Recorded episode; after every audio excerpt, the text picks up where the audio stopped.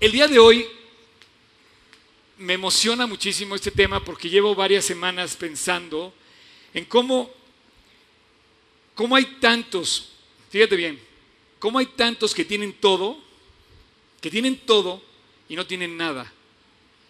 Y cómo hay tantos que tienen nada y lo tienen todo. Si tú hoy pones atención en lo que vas a escuchar hoy, te vas a dar cuenta que eh, se va a abrir la puerta a la libertad, se va a abrir la puerta a que tú puedas encontrar la solución a cualquier problema en el que tú estés pasando. Vamos a hablar de un pasaje que describe unos cuantos versículos, unos 10 versículos aproximadamente, el capítulo 15 de Mateo. De hecho, me gustaría que abriéramos nuestra Biblia en eh, el, eh, capítulo 15 de Mateo. Y si no traes Biblia, vas a, poder ver los versículos en la pantalla y vas a poder también escucharlos eh, ahí básicamente. ¿Hay alguien aquí en esa silla? ¿No? Ah, si hay, si hay alguna persona, aquí todavía queda una silla aquí adelante para el staff de bienvenida. Ok. ¿Mande? Ok, perfecto. Este, versículo 21 al 28. Saliendo Jesús de ahí, se fue a la región de Tiro y de Sidón. Cada palabra en este texto, quiero resaltarlo. Este versículo, la región de Tiro y de Sidón, ¿qué es la región de Tiro? ¿Por qué Dios lo menciona? De hecho, estaba yo tratando de averiguar de dónde venía, porque dice que salió de ahí, de dónde salió, no ubico bien si venía de Jerusalén, pero no sé si pueden poner el mapa.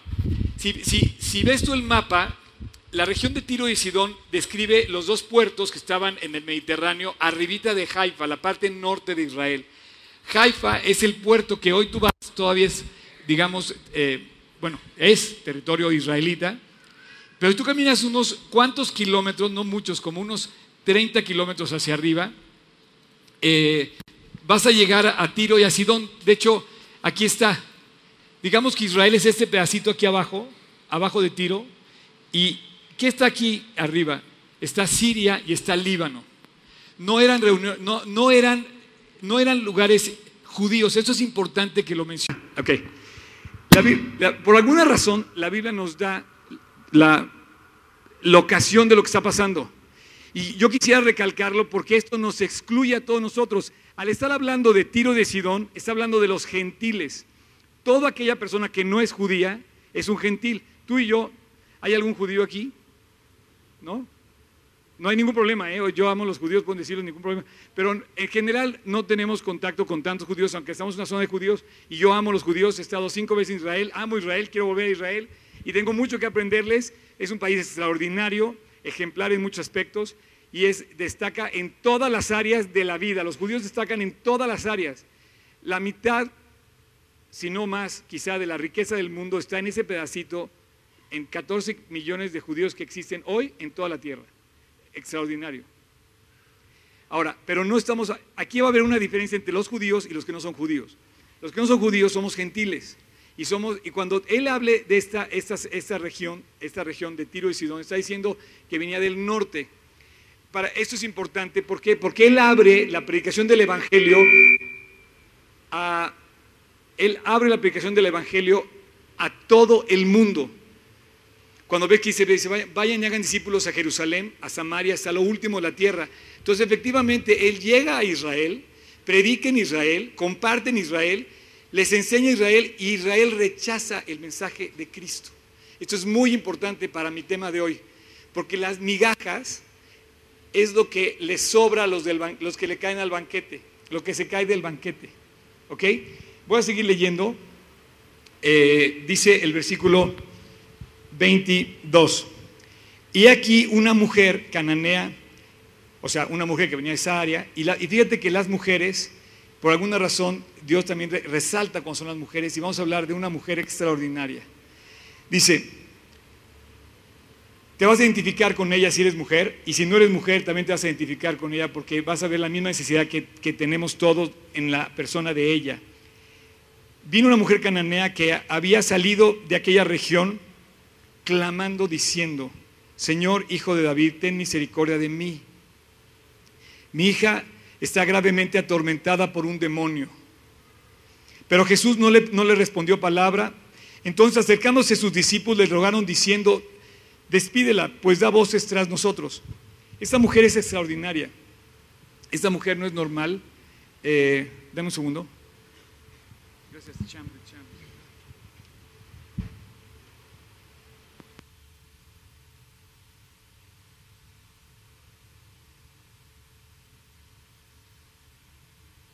Ya está. Ok. Esta mujer es extraordinaria. Tú imagínate la escena y eso te va a comparar con muchos. La verdad, yo creo que eso me pasó en cierta forma a mí. Está caminando de Jerusalén, que quizás hacia el norte, hacia el, hacia el mar y hacia el norte, y de repente llega a una región, o antes de llegar al tío de Sidón, pero viene la mujer también. Esta mujer se encuentra con Cristo, va en busca de Cristo. Lo único que había en el corazón de ella es lo que había escuchado de Cristo. Yo no sé cuántos de aquí han escuchado la noticia, oye, Cristo pasa algo, hace, milagros, cambia las vidas, transforma. Y ella tenía, dice que estaba atormentada, gravemente atormentada. Dice, ten misericordia de mí, mi hija está gravemente atormentada por un demonio. ¿Ya leí eso? Sí. Bueno, vamos a terminar de leer el versículo, si no voy a hacer bolas. Dice, Despídela, dicen, sus discípulos, porque da voces tras nosotros. Y respondió, no soy enviado sino las ovejas perdidas de la casa de Israel. Y vuelve a enfocarse hacia los judíos. Y dice, mujer, tú no eres partícipe de esto. Y la conversación continúa y dice, entonces ella vino y se postró ante él diciendo, Señor, socórreme. Y respondió Jesús y le dijo, no está bien tomar el pan de los hijos y, dárselo a los perrillos. Y ella dijo, Señor, sí, pero aún los perrillos comen las migajas, las migajas, ahí el nombre de la plática, las migajas que caen de la mesa de sus amos. Entonces Jesús le respondió diciendo, oh mujer, grande es tu fe, hágase contigo como quieres. Y su hija fue sanada en aquella misma hora. Yo quiero decirte que por muchos años yo pasé por ese pasaje ignorando la trascendencia tan grande que hay aquí. Si tú estás aquí, está la puerta delante de ti para encontrar paz. Está la puerta delante de ti para encontrar libertad. Estás delante de la oportunidad de resolver cualquier cosa que esté pasando en tu vida, cualquiera. La clave en este pasaje lo vas a encontrar. Si tú piensas que la Biblia te da consejos, este es un pasaje donde te va a dar un gran consejo. Cuando leemos esto, ella dice que viene atormentada por la angustia de tener una hija atormentada por un demonio. Quiero decirte una cosa, estos demonios, hoy en día hay muchos demonios que atormentan nuestras vidas. La depresión puede ser un demonio que nos atormenta, la tristeza, el rompimiento de alguna relación, la imposibilidad de pagar una deuda, es un tormento que nos atormenta y es como una cosa que nos envuelve y no nos deja ni pensar ni vivir, nos ahoga. Y dice, mi hija está gravemente atormentada por un demonio. No sabemos cuál es, pero es increíble que no nos revela cuál es, pero sí nos dice todo lo que hay detrás de esta, de esta mujer. Eh, así que tú estás delante hoy de la posibilidad de encontrar todo lo que te haga falta. Muchas veces eh, vemos esta actitud en Cristo en muchos pasajes, que, nos, que no nos contesta lo que le pedimos. Fíjate la escena. Imagínate que van en el camino y de repente tú ves un grupo de personas que vienen felices al lado de, Jesús y la, y la, mujer no es parte de esa fiesta. La mujer no es parte de esa, de esa celebración. ¿Cuántas veces vemos a nuestro alrededor cosas parecidas donde nosotros no pertenecemos? Una de esas, por ejemplo, es el artista en el cine. Tú eres parte de una película, pero siempre estás fuera de la escena. Tú no eres el protagonista hasta que tú te vuelves el protagonista en tu mejor película que puedas vivir con Cristo. Pero para tú integrarte a eso, la mujer, oigan, Señor, ayúdeme, yo voy a buscarlo. Lo único que tuvo que hacer, después de que escuchó, fue ir a buscar a Cristo. Lo que escuchó de él la noticia, lo poco que sabía, le dijo, hay alguien que puede curar a mi hija. Entonces sale, camina hacia la, multitud que, iba con Cristo y le, y le dicen sus discípulos, oye, despídela porque ya está grite y grite. Era una mujer extraordinaria. No se dio, no se rindió, siguió caminando. Llega Jesús y no solamente eso, él también la rechaza. Y le dice, no, hija mía, no está bien que yo te dé a ti lo que le corresponde dar a los judíos. O sea, cualquiera hubiera dado la vuelta atrás diciendo, ¿sabes qué? No merezco nada. Ella en lugar de eso, sí, Señor. Pero aún los perrillos. Ah, no. Antes de eso Jesús le dice, no está bien que dé la... Eh, es que ya me hice bolas, tengo tantas cosas que decirlos. Dice, Señor, socórreme. Entonces Jesús le contesta la primera vez, no está bien tomar el pan de los hijos y darlo a los perrillos. Entonces le dice, no te voy a contestar.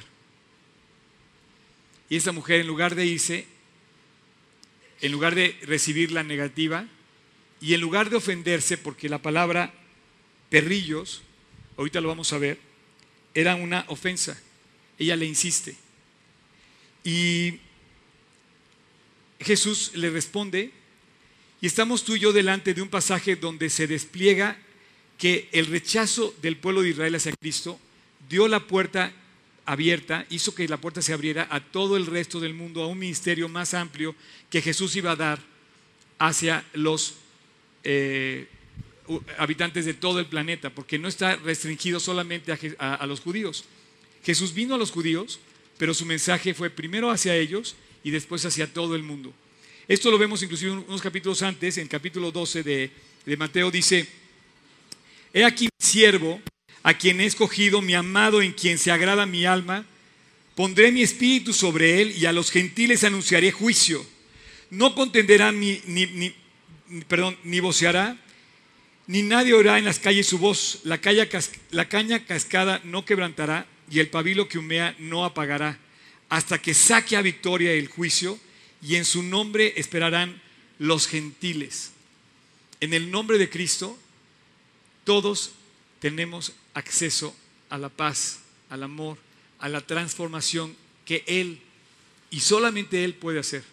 Como bien decía Job al principio, no vamos a hablar de Mahoma, no vamos a hablar de Buda, no vamos a hablar de un curso de motivación ni una terapia de algo, vamos a hablar del único que puede realmente cambiar tu existencia, como, el problema que tenía esta mujer.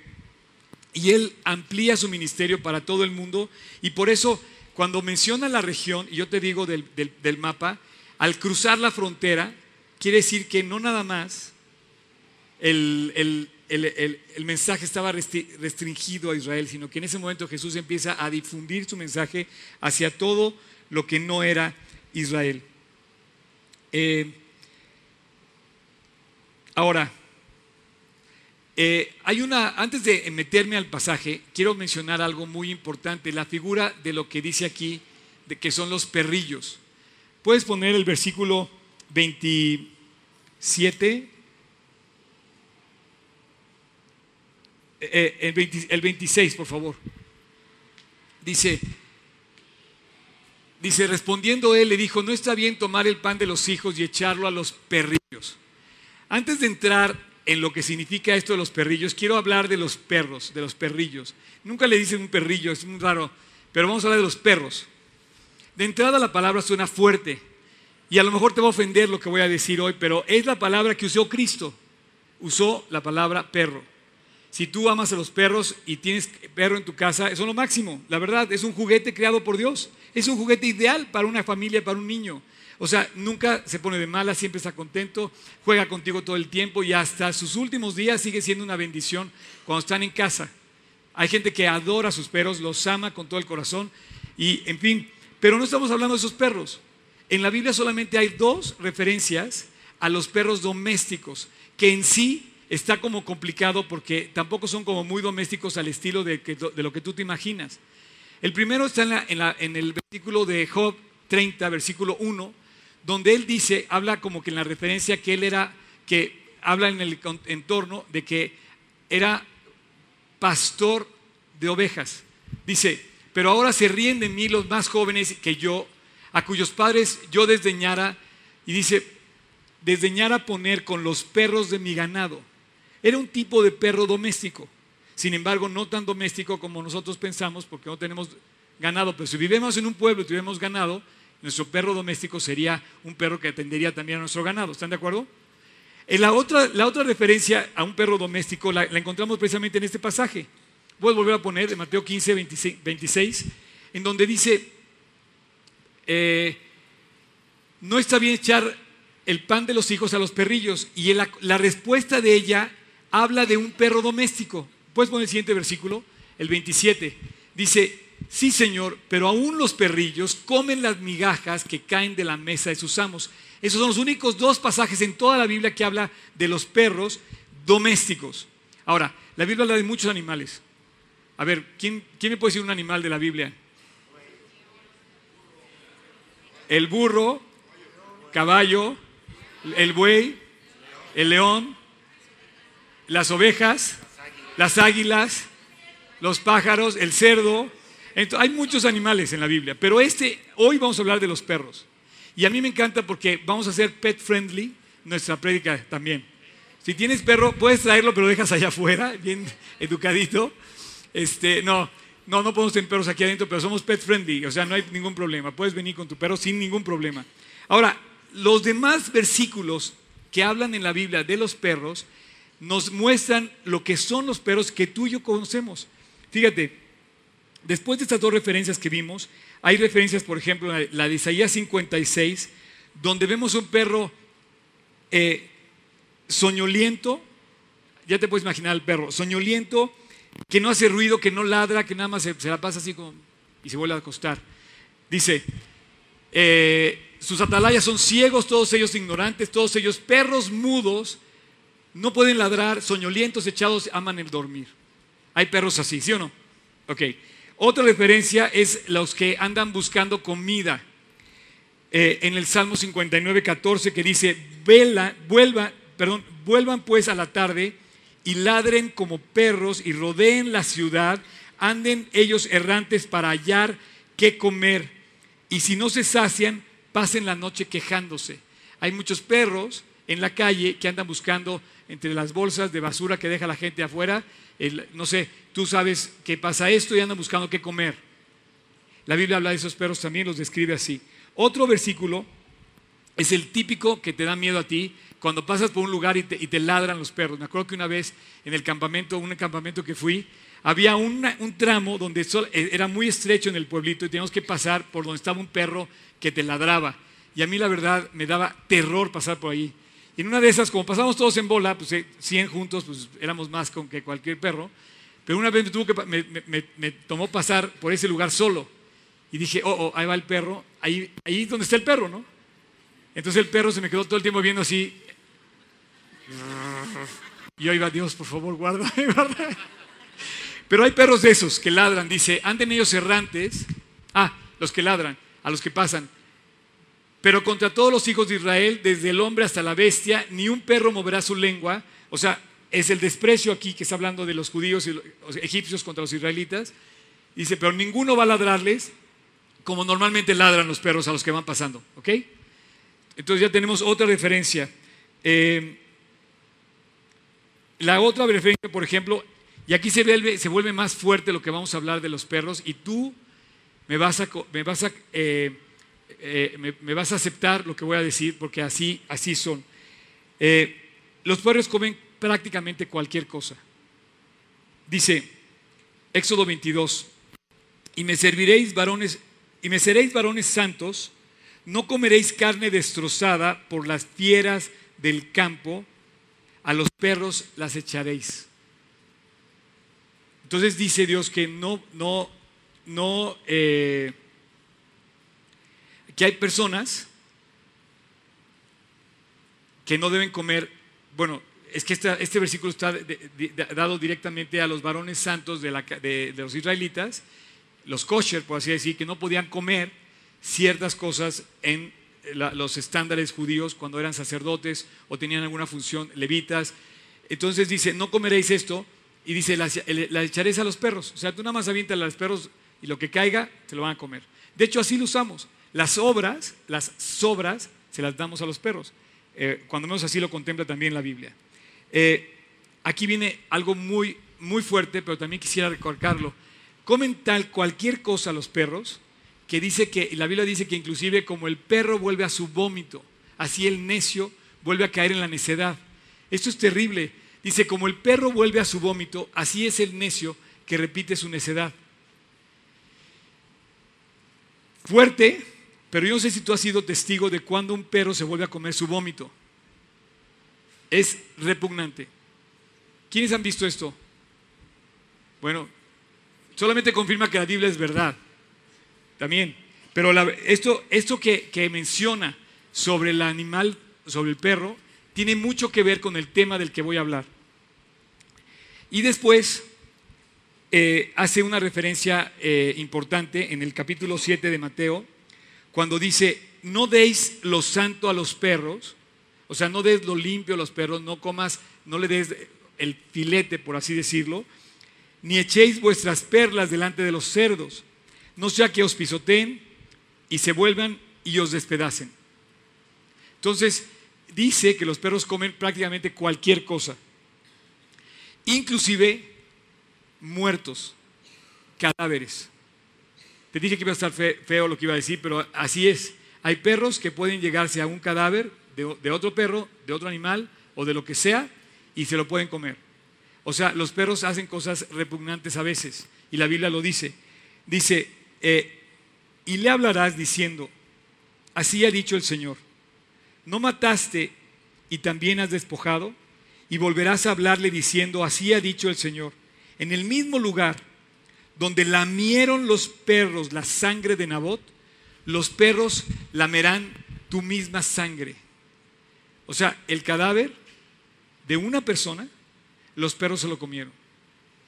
Otro pasaje parecido eh, es donde Lázaro, eh, en, la, referencia que hay con el rico y Lázaro en el Evangelio, dice que, los perros venían y lamían sus heridas. Y ansiaba saciarse de las migajas que caían de la mesa del rico, y aún los perros venían y le lamían las llagas. Entonces, evidentemente Jesús usó una palabra poco cortés con ella, tan poco cortés que tú y yo nos habíamos ofendido. Si yo nada más te menciono y te hago alguna implicación hacia ti o tú hacia mí de la palabra perro, te ofenderías al grado máximo. Era una ofensa decir perro. Que esta mujer haya recibido la palabra, no está bien que yo eche lo que deben de comer a los perros. La mujer bien le pudo haber dicho, oye, a mí no me hables así. Tú serás muy Jesús, pero no me ofendas. Ahí nos vemos este Jesús nada más me ofendió. Ok, no me resuelvas lo que te voy a pedir, pero tampoco me digas que soy un perro. O sea, la palabra que usó Jesús con ella fue algo muy fuerte. Ella pudo haberse ofendido en ese acto, como igual tú o yo nos pudiéramos haber ofendido en, una situación parecida. Tan era ofensivo que cuando Goliat estaba peleando con David, David sale un cuate rubio, joven, bien parecido, sale con un saco de piedras y una resortera, una onda, perdón. Goliat le dice, ¿qué soy yo, perro, para que vengas con una piedra y un palo? Mira lo que dice Samuel, dice, y le dijo el filisteo a David, ¿qué soy acaso un perro para que vengas a mí con palos? Y maldijo a David. O sea, era algo que mencionarlo era una, cosa despreciable. Y bueno, también se vuelve a usar esta palabra cuando, cuando Saúl peleaba con David y David le dice, oye, soy más que un perro muerto. No te pelees por conmigo, o sea, no tengo nada que, no te voy a quitar nada, no deseo nada tuyo. Estoy a favor del rey. Y le dice, soy, soy como un perro muerto, dice David. ¿Tras quién ha salido el rey de Israel? ¿A quién persigues, rey? ¿A un perro muerto o a una pulga? Y en el versículo 9-8 del segundo de Samuel le vuelve a decir, inclinándose, le dijo, ¿quién soy tu siervo? ¿Quién es tu siervo para que mires a un perro muerto como yo? Pero aquí no fue Saúl, aquí fue Mefiboset. Era el hijo de un descendiente de Saúl a quien David quiso honrar. ¿Ok? Así es que todas las referencias que hay en la Biblia acerca de los perros son estas. No hay ninguna referencia acerca de el perro que seguramente, seguramente había en casa y que, que los, los, eh, eh, los de la familia lo apreciaban. Pero no existen referencias en la Biblia. Las referencias que están en la Biblia son las que acabamos de leer. Ahora, lo interesante de esto que en el Nuevo Testamento, cuando Jesús y la doctrina, digamos, de los que escriben la Biblia, cuando presentan a los perros, hablan de ellos como las personas ajenas, oponiéndose al mensaje del Evangelio. Por ejemplo, eh, el pasaje de Filipenses, Filipenses te dice que dice, guardaos de los perros, guardaos de los malos obreros, guardaos de los mutiladores del cuerpo. En este eh, pasaje, Pablo le dice a los filipenses, no que te guardes del perro que te va a ladrar, que te guardes de las personas a los que el mundo le decía que eran perros. O sea, sí había una denigración a la gente que se oponía. A mí me hace pensar este pasaje que cuando Cristo le dice a la mujer que no está bien echarle el, pan de los hijos a los perrillos, ella entendió el nombre de desprecio como perro porque ella no era de Israel. Entonces, los que siguen el Evangelio o los que creen en eh, eh, eh, la doctrina, digamos, en aquel entonces no les llamaban perros, pero los que, los que se oponían le llamaban perros. ¿Por qué? No lo sé, pero así se dice. Y también cuando vemos al Evangelio, cuando Jesús dice, no deis lo santo a los perros ni echéis vuestras perlas delante de los cerdos, no sea que os pisoteen y se vuelvan y os despedacen. Así es que todo esto que menciona el Evangelio acerca de los perros es con toda la intención de real de resaltar la condición del perro pero refiriéndose hacia, hacia la persona, hacia las personas.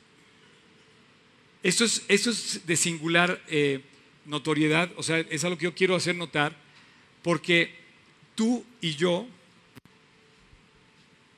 nos hubiéramos ofendido tan pronto como nos hubiera dicho, inclusive si hubiera sido Dios, nos hubiera dicho Jesús, perro.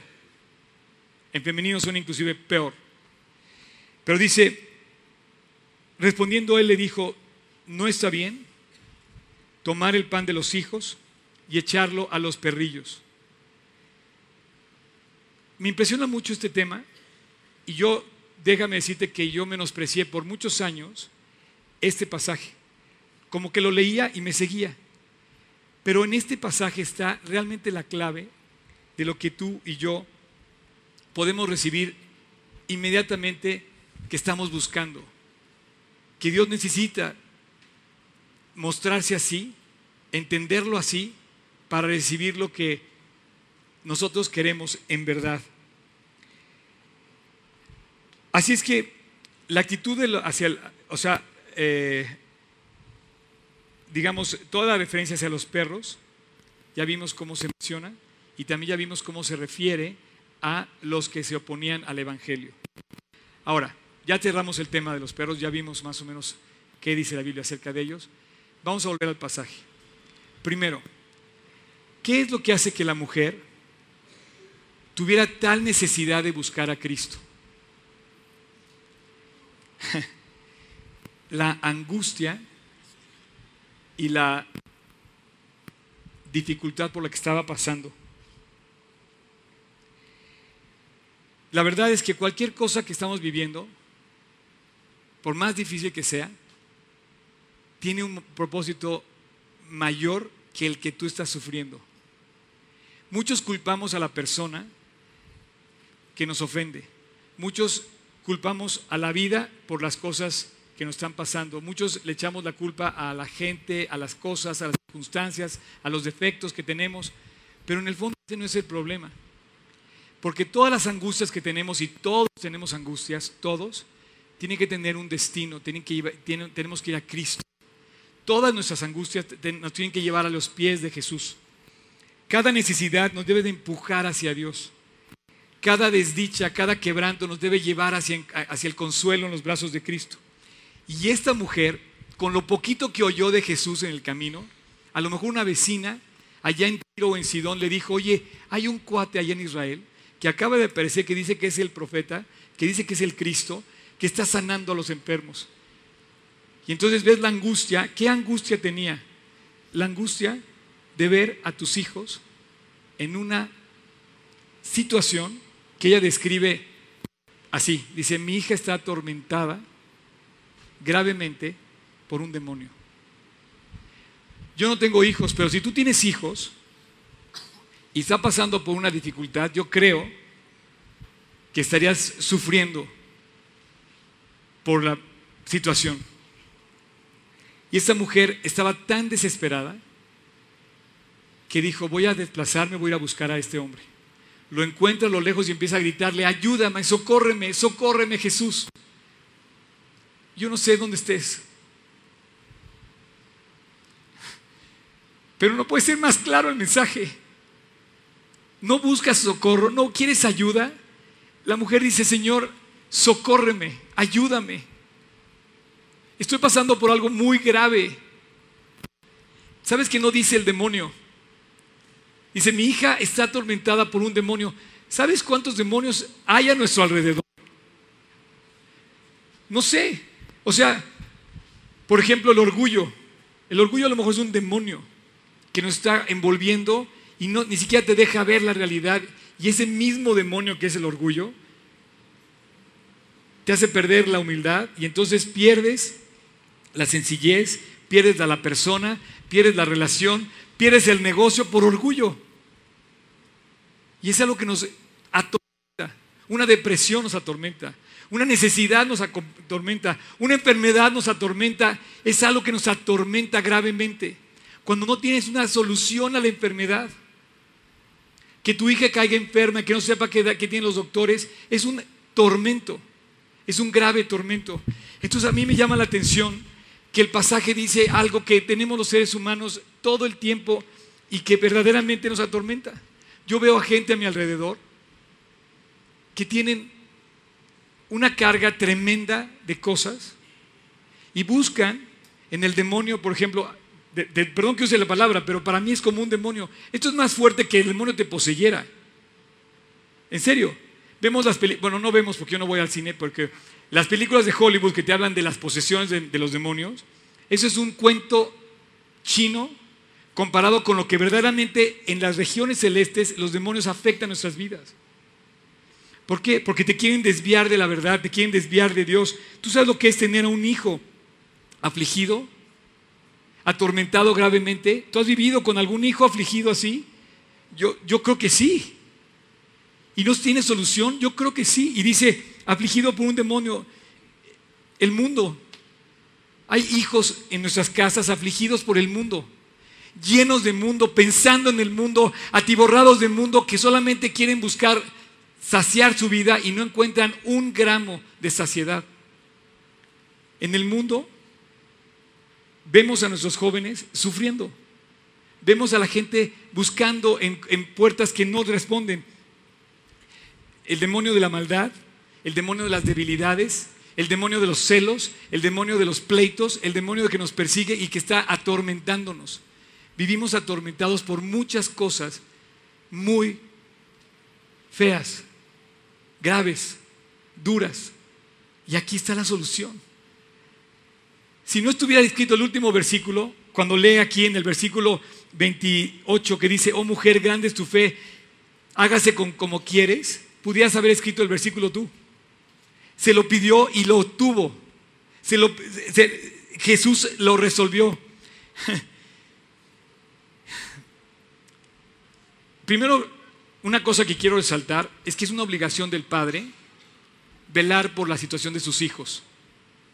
Y lo primero que hace esta mujer como mamá es ir a pedirle a Dios ayuda por su hijo. Tú tienes hijos metidos en un problema, no puedes cesar de velar por él. Y esa oración te va a traer a tu hijo de regreso. La verdad dice que clamaba.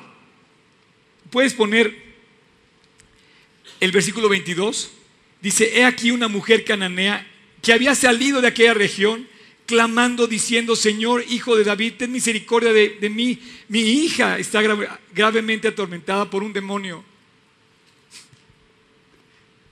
La primera responsabilidad que tienes como papá y como mamá es orar, clamar por los hijos, por los hijos que Dios te ha dado. Llevar, llevar a Jesús en amor a esa persona. Llevar en fe el problema ante Jesús. llegar ante Dios y decirle, Señor, socórreme mi hija está pasando por esto, mi hijo está pasando por esto otro. Eres responsable, si tienes hijos, de clamar a Dios en oración por ellos, de velar en oración por ellos, de llevar a Dios la aflicción que te provocan. Eres responsable ante Dios de eso. Eh, ahora, después de que vemos esto, me llama la atención cómo Dios te hace ver la profunda angustia en la que esta mujer es sometida. Era demasiado para soportarlo. Y entonces ella se decide y dice, yo voy a ir a buscar a Jesucristo. Y aquí es donde yo quisiera que tú y yo entráramos en cuenta empieza una negociación bastante fuerte con Jesucristo. Separa ella con Dios. Y hay una conversación entre dos personas ejemplar al grado máximo que Dios nos puso en la, en la palabra para que tú y yo entendiéramos. Jesús le dice que no. Ella le dice, Señor, por favor, socórreme. Dice, no es para ti el mensaje, es para otra persona. Sí, pero lo que le sobra a los otros, dámelo a mí. Lo que desprecia a nosotros, dámelo a mí. Lo que no quieren los demás, dámelo a mí. Y con eso me basta para que yo tenga mi respuesta. La negociación con Cristo fue impresionante porque cualquiera de nosotros nos hubiéramos dado la vuelta en ese momento. Ok, no vas a contestar, pero no me digas perro. Gracias. Pero su necesidad, su angustia fue más grande que su orgullo. Y entonces de repente empiezo a enfocar a la persona que verdaderamente es un perro.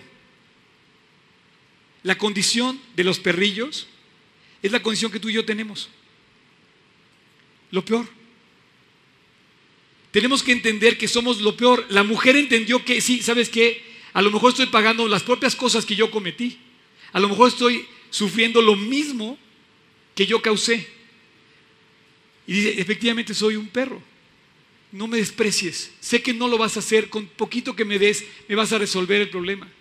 La negociación continúa y ella, en lugar de ofenderse, renuncia a su orgullo, renuncia a su eh, amor propio y se coloca en el lugar donde dice Dios, lo que quieras decirme, tienes toda la razón. La verdad, sí somos como perros. Sí estamos revolcándonos en el lodo si volvemos a nuestro vómito, vamos, vemos cosas, vemos porquerías en, en, todos lados y nos fascina regresar al vómito de lo que vemos. En internet, en el cine, en la televisión, el morbo nos atrae, nos dice, ¿sabes qué? Sí, sí, sí, vamos otra vez a ver la película aquella, vamos otra vez a ver aquello, y cuando nadie te ve, vuelves a tu vómito también. O yo también. Yo tengo esa tentación igual que tú, todos tenemos esa tentación y somos como perros que andamos buscando qué comer para saciarnos tantito, comemos lo que nos dé el mundo, un poco de amor, sí, con un poquito de amor nos conformamos. Oye, Dios tiene un manjar. No, yo voy a lamer las heridas de un cadáver para saciar mi hambre, nunca. Entonces, cuando esta mujer recibe esa, esa descripción de su vida, le dice, Señor, tienes toda la razón no soy más que un perro, no me desprecies. Socórreme, mi hija, ya no puedo con mi hija, ya no puedo, ya no sé qué hacer. Ayúdame. Y entonces dije, todavía le dice Jesús, no te voy a ayudar. Y le dice, ok, dame lo que sobra, dame lo que desprecia. ¿Sabes que yo conozco personas que con las mismas palabras que yo hablé han entregado su vida a Cristo, su vida ha sido transformada por completo. Y conozco personas que con las mismas palabras que yo hablé, les ha entrado por un oído, ha salido por el otro y siguen sufriendo, comiendo las, cadáveres del mundo. Luigi, ¿puedo mencionar algo de tu boda? No puedo creer que cayeron algunas migajas en el mensaje. Luigi y Tania, hace un mes y medio ustedes vieron, no, un poquito más de dos meses, vieron aquí que le entregó su anillo. Esa, al día siguiente me dijeron, Oscar, quiero que hables en nuestra boda de Jesús, de la cruz, de la salvación, y que la gente quede claro que necesita conocer a Cristo. Hablamos de la cruz, presentamos el Evangelio en una boda. Y fue precioso, ¿sabes por qué? Porque hablé de una historia de amor doble. Una historia de amor doble real. Por un lado, yo veía en la, mano de los novios un nuevo anillo. ¿Puede enseñar su anillo? Ese anillo habla de una historia de amor. ¿Alguien puede levantar su anillo de casado? Orgullosamente lo pueden levantar. ¿Y dónde están los demás? Entonces, por un lado yo veía a los novios contando la historia en un símbolo de un anillo en la mano. Y por otro lado veía la mano del novio sosteniendo su Biblia en la otra. Una historia de amor doble. Una historia de amor exacta. Una historia de amor entre un hombre y una mujer y la otra una historia de amor entre Dios y su iglesia. Al día siguiente estábamos en la playa, recibimos un mensaje de tu hijo, Homero, de dos personas que habían estado en la boda. Oye, necesito saber más. Nunca había visto esto, quiero saber más. Llegan a donde estábamos en la playa, era un grupo increíble, estamos haciendo de verdad un tiempo precioso. Y esta chica me dijo, textual, 17 años, me dijo, Oscar, en mi vida he visto lo que vi ayer. Y yo lo quiero. Yo quiero eso para mí.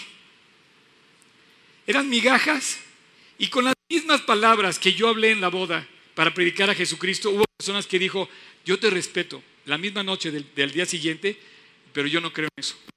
Y a esa persona le dije, ok, pero un día vas a morir y hoy Dios te habló. Y es tu momento para creer. ¿Cómo, es posible que unos tengan todo no teniendo nada y otros que tienen todo no tienen nada? Yo te quiero pedir que hagas una evaluación de si tú eres de cuáles. Pero si tú eres una hija o un hijo que ha vivido en una casa de creyentes, has, vivido en una casa donde hay un banquete. Y yo soy de los que me conformé con las migajas porque en mi casa nunca me hablaron de Cristo. O si tú eres una persona que ha, vivido cerca de un pastor y has menospreciado o de un maestro la Biblia, has menospreciado sus enseñanzas, o cerca de la Biblia ya has menospreciado, y has dejado pasar las cosas. Bueno, quiero decirte que mucha gente con las migajas que reciben de eso, con las sobras de lo que cae, con lo que les sobra al, rechazo de otras personas, sus vidas son transformadas por completos. Ay, sí, Oscar, qué bonita historia. No, ¿sabes qué bonita historia? La Biblia dice que las rameras y los publicanos van delante de los fariseos y los saduceos al reino de Dios. Explícame eso. Jesús en dos ocasiones menciona y dice, he aquí que los publicanos y las rameras van delante de vosotros al reino de los cielos. Los publicanos y los fariseos eran los judíos ultra ortodoxos religiosos que cumplían la ley. Y ya no se diga los publicanos y las rameras. ¿Cómo es posible que alguien podía, porque unos agarraron las migajas y otros ni siquiera aprovecharon el banquete? Estamos hablando de unos con cero, con cero tienen todo, y otros con todo tienen cero. ¿Por qué? Porque si las migajas son de Cristo, tengo suficiente para cambiar mi vida. Hace 36 años decidí eh, creerme menos de lo que pensaba que era y dije, la verdad, no pensé, ¿verdad? No pensé en esos términos. Sí soy un perro. Pero casi, casi. Dije, la verdad, sí estoy mal. Y cuando esta mujer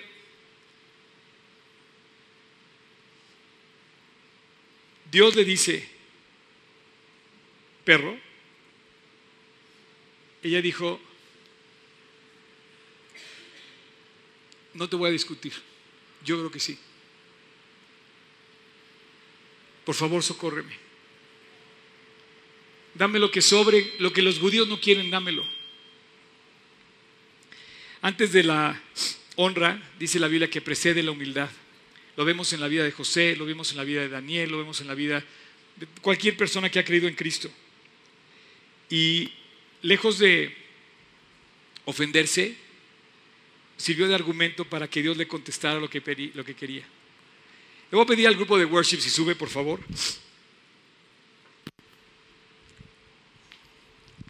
Híjole, ya me tomé mucho tiempo.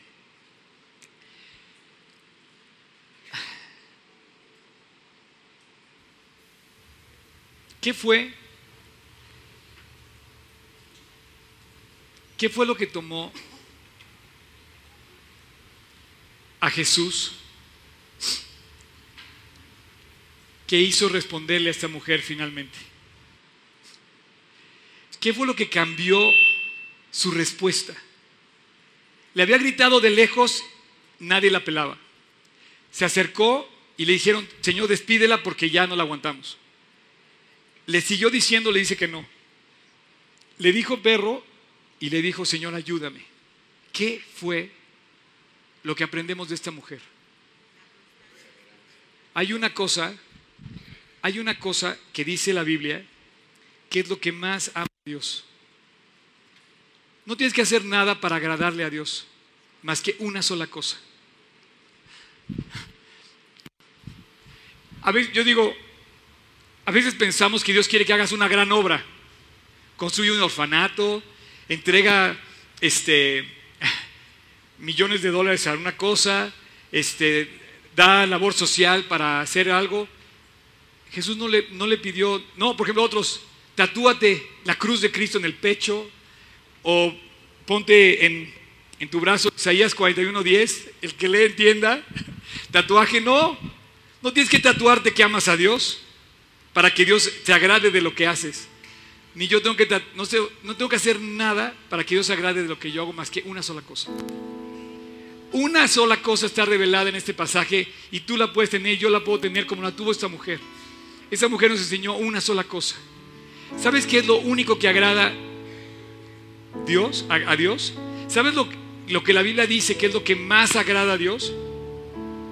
Que te tires por la ventana, que te eh, dones un, riñón a otra persona, que, que dones un orfanato, que hagas una gran obra. No. Señor, te creo. Y en ese momento dijo Dios, lo tienes. Cuando le crees, se llama fe. Y con poquita y se pueden mover montañas. No hay otra cosa en la Biblia que se mencione más, que le produzca mejor agrado a Dios o más agrado a Dios que creerle. Todo el tiempo le creyó. Desde que, desde que bajó de su casa de Tiro y Sidón y se fue hacia Jerusalén, ella le creyó, dijo, yo creo que ella, él me puede ayudar. Y dijo, aunque me diga yo voy a buscar mi comida de Él. La fe no la desanimó. La fe no le permitió ofenderse. La fe de esta mujer le hizo obtener lo que quería. El pasaje dice, y obtuvo lo que quería en aquella misma hora. En el momento que creyó, Dios le contestó su petición. sanó a su hija.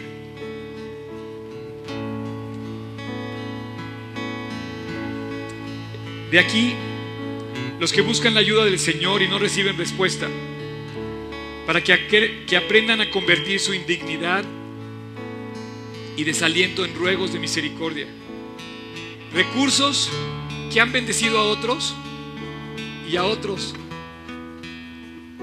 lo han desaprovechado. Llevo cientos de pasajes de la escritura que han sido instrumento para dar luz a miles de personas. Esto no escribí yo. Sin embargo, estos mismos individuos, mes tras mes, permanecen en la duda, en el titubeo, como estaban desde un principio y quizás peor. Esto es lo que escribió Charles Spurgeon, un gran predicador. Dice, no puedo creer que personas a quienes les he explicado muchas veces el Evangelio, hasta donde mi capacidad ha permitido y he orado con ellos, le haya entrado por un oído y le haya salido por el otro. Manjares desperdiciados. Y ha habido muchos que han entrado por un oído y han entrado al corazón y su vida es transformada. Y esta mujer salió ese día transformada de ahí. Esa mujer le creyó a Dios. Te voy a pedir que te pongas de pie. Y antes de despedir la reunión, quisiera yo quisiéramos una oración. Yo sé que hay muchas angustias que tú puedes estar viviendo. Estoy seguro, porque Dios sabe cómo somos y por eso escribió esos pasajes, para ayudarnos en nuestros dolores, para sostenernos en nuestras angustias. Pero hay una, la angustia más grande, que tú no puedes cargar, y es tu falta de fe y de confianza en Dios. Si tú no tienes fe, no le estás agradando a Dios por más que te cortes las venas. Si tú no tienes fe, estás perdido porque no crees en el único que te puede salvar. Si tú no tienes fe, no puedes mover montes. Pero dice Dios al que cree, todo le es posible.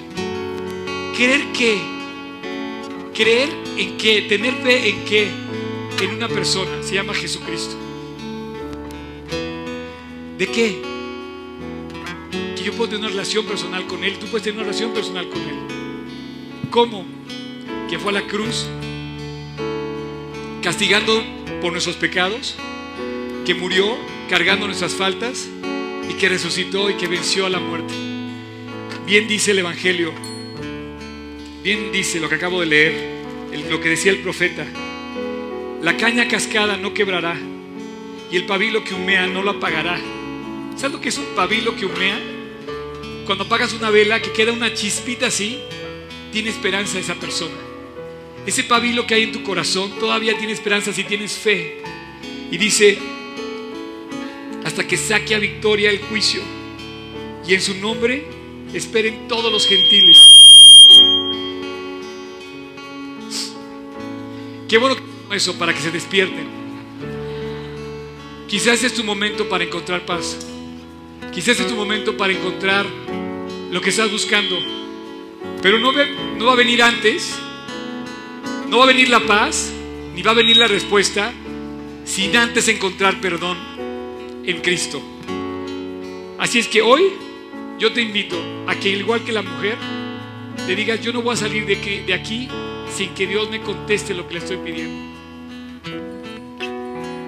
¿Hay pecado? Sí. ¿Soy perro? La verdad, sí. Si tu orgullo te, te, te, te, llena la cabeza, ¿cómo me dices eso? Pues acéptalo. La verdad, ojalá fuéramos como perros. Seríamos más agradecidos, seríamos más inteligentes. Quizás hay personas que yo, hay, hay actitudes en ellos que yo quisiera ser como ellos. Sin embargo, nos ofendemos, pero el mensaje es ofensivo. El mensaje de la cruz molesta porque remueve el pecado que hay en nuestro corazón. Y nuestro corazón tiene que estar limpio para ir al cielo y tiene que creer para, para que Dios funcione en nuestras vidas.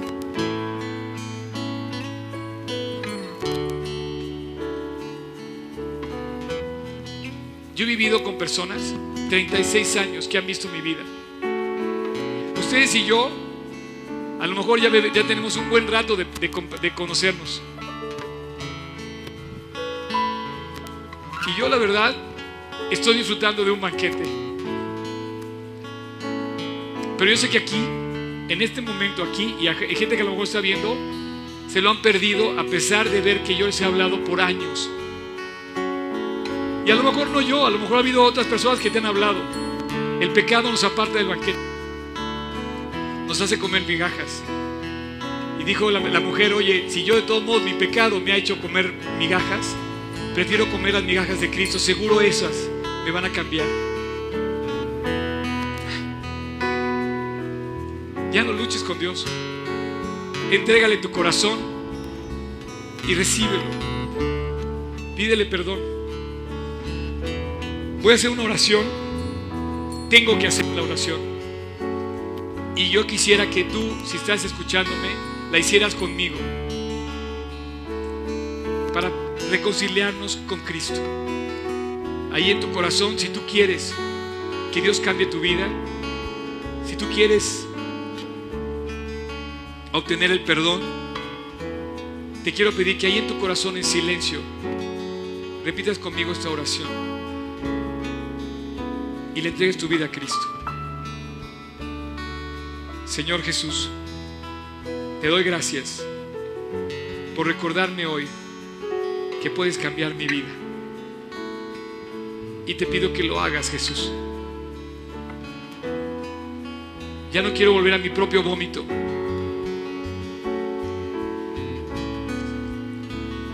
Dame las migajas que otros desprecian. Con eso tengo suficiente si vienen de ti. Señor, transfórmame. Y te pido que entres a mi corazón. Quiero vivir contigo. Quiero disfrutar del banquete y de una relación profunda a tu lado. Entra a mi corazón, Jesús. Te pido que me perdones de haberme apartado de ti. Cámbiame y enséñame a vivir. Desde hoy quiero caminar contigo para siempre. Te quiero a ti, Jesús, caminando conmigo para siempre. Hoy te recibo en mi corazón como mi Señor y mi Salvador. Te pido tu precioso nombre, Jesús. Amén. Yo quiero... Gracias, Cristo.